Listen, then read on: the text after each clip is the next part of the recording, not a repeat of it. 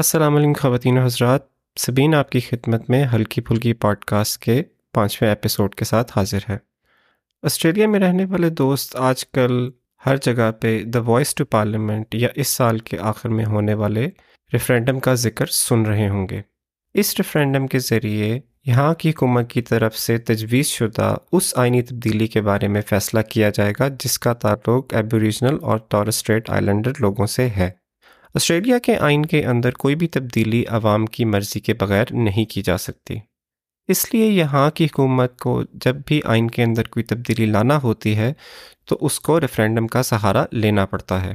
Referendum کے اندر وہ آئینی شک پیش کی جاتی ہے جس کے اوپر عوام کی رائے لینا ضروری ہے عوام اس کے اوپر ہاں یا نہ میں جواب دیتے ہیں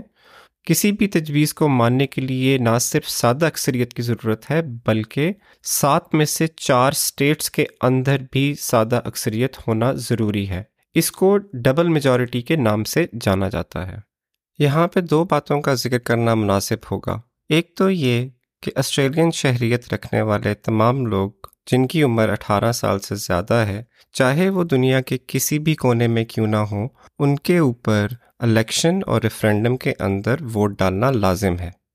دوسرا یہ کہ چونکہ ناردن ٹیریٹری کو اسٹیٹ کا درجہ حاصل نہیں ہے تو اس وجہ سے یہ ضروری نہیں کہ وہاں کی سادہ اکثریت اس تبدیلی کے حق میں فیصلہ دے اچھا جی یہ تو تھی تھوڑی سی بیک گراؤنڈ یہاں کے آئین اور ریفرینڈم کے طریقہ کار کے بارے میں اب میں آپ کو اس نئے ریفرینڈم کے اندر پیش کیے جانے والی تجویز کے الفاظ پڑھ کے سنا دیتا ہوں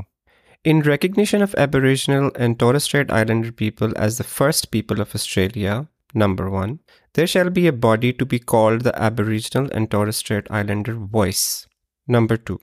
the Aboriginal and voice may make representations to the Parliament and the Executive Government of the Commonwealth on matters relating to Aboriginal and Torres Strait Islander peoples. Number 3. The Parliament shall, subject to this Constitution, have power to make laws with respect to matters relating to the Aboriginal and Torres Strait Islander voice, including its composition, functions, powers, and procedures. جی تو آپ نے اس آئینی ترمیم کے الفاظ سنے Australia کی موجودہ گورنمنٹ یہ چاہتی ہے کہ لوگ یس کا ووٹ ڈال کے اس کو آئین کا حصہ بنا دیں لیکن دوسری سائڈ پہ اپوزیشن کیمپ یہ چاہتا ہے کہ آپ نو کا ووٹ ڈالیں تاکہ اس تجویز کو رد کر دیا جائے میرے نزدیک دونوں سائڈوں کا موقف سمجھنے سے پہلے یہ بہت ضروری ہے کہ ہم آسٹریلیا کی ہسٹری تھوڑی سی سمجھ لیں تو آج کے پروگرام کے اندر میں آپ کو آسٹریلین ہسٹری کا ایک کوئک اوور ویو دوں گا اور اگلے پروگرام کے اندر ہم ہسٹری کے اس کانٹیکسٹ کے اندر یہ بات سمجھنے کی کوشش کریں گے کہ دونوں سائڈوں کا موقف ہے کیا اس کے بعد میں امید کروں گا کہ ہمارے لیے یہ فیصلہ کرنا آسان ہو جائے گا کہ ہم نے کیسے ووٹ ڈالنا ہے تو جناب اس خطے کی تاریخ بہت پرانی ہے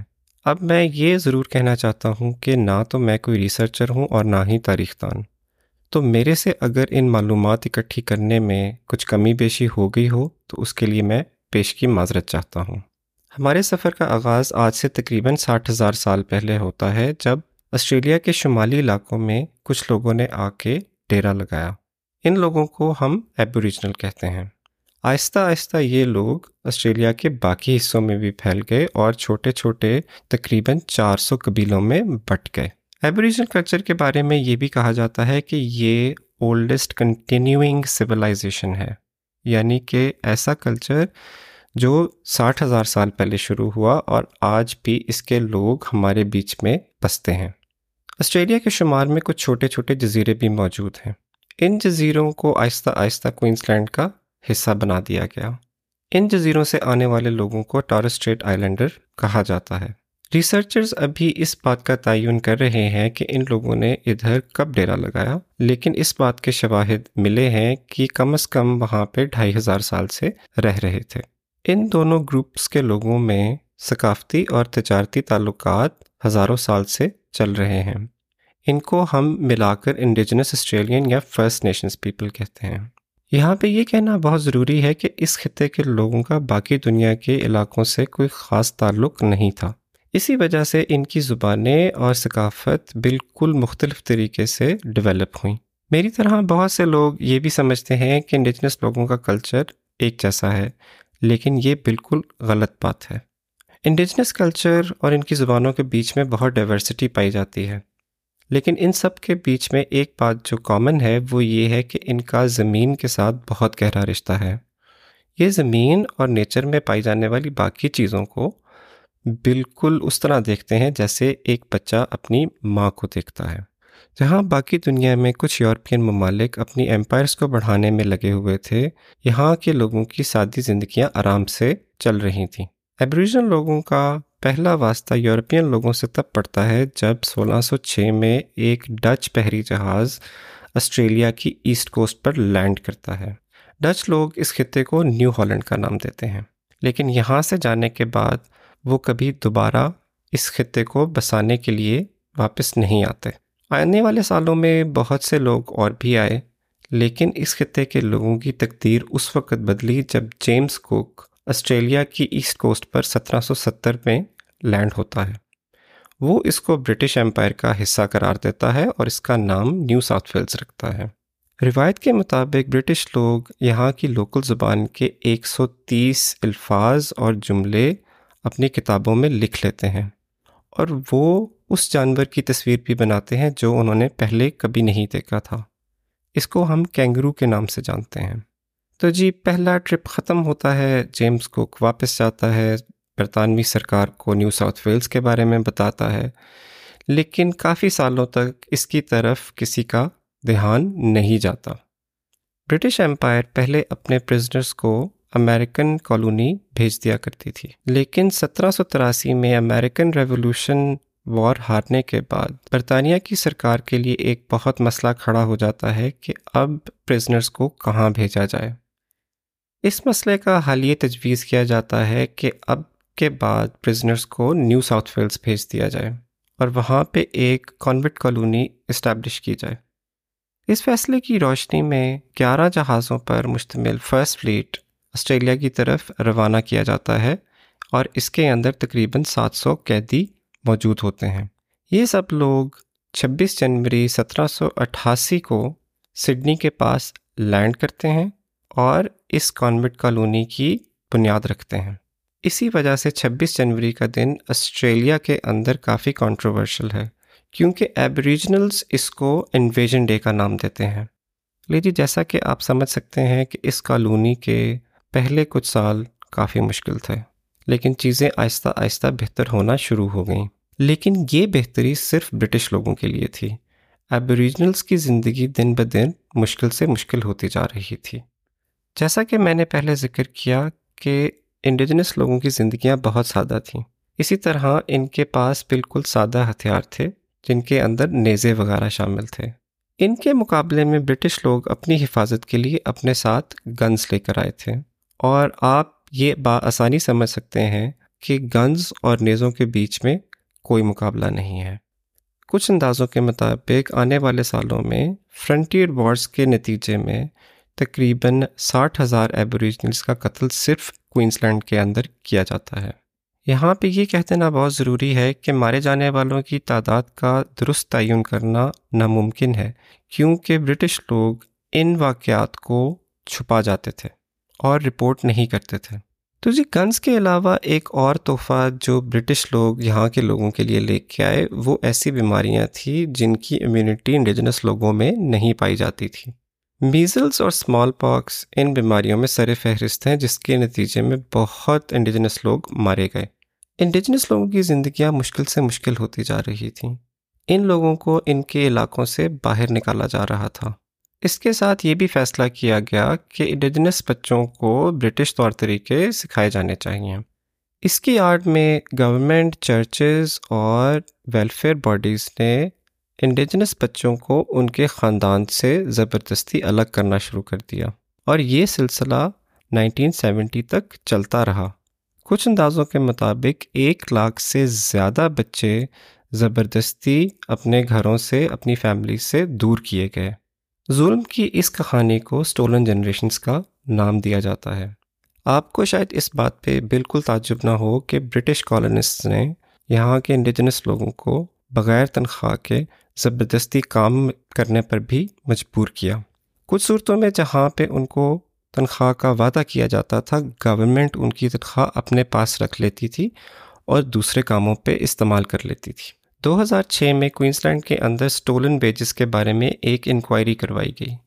اور اس انکوائری سے یہ اندازہ لگایا گیا کہ نائنٹین ٹوینٹی سے لے کے نائنٹین سیونٹی تک صرف کوئنس لینڈ کے اندر تقریباً پانچ سو ملین آسٹریلین ڈالر کی تنخواہیں ان لوگوں سے چوری کی گئیں یہاں پہ میں آپ کو یہ بھی بتاتا چلوں کہ کچھ صورتوں میں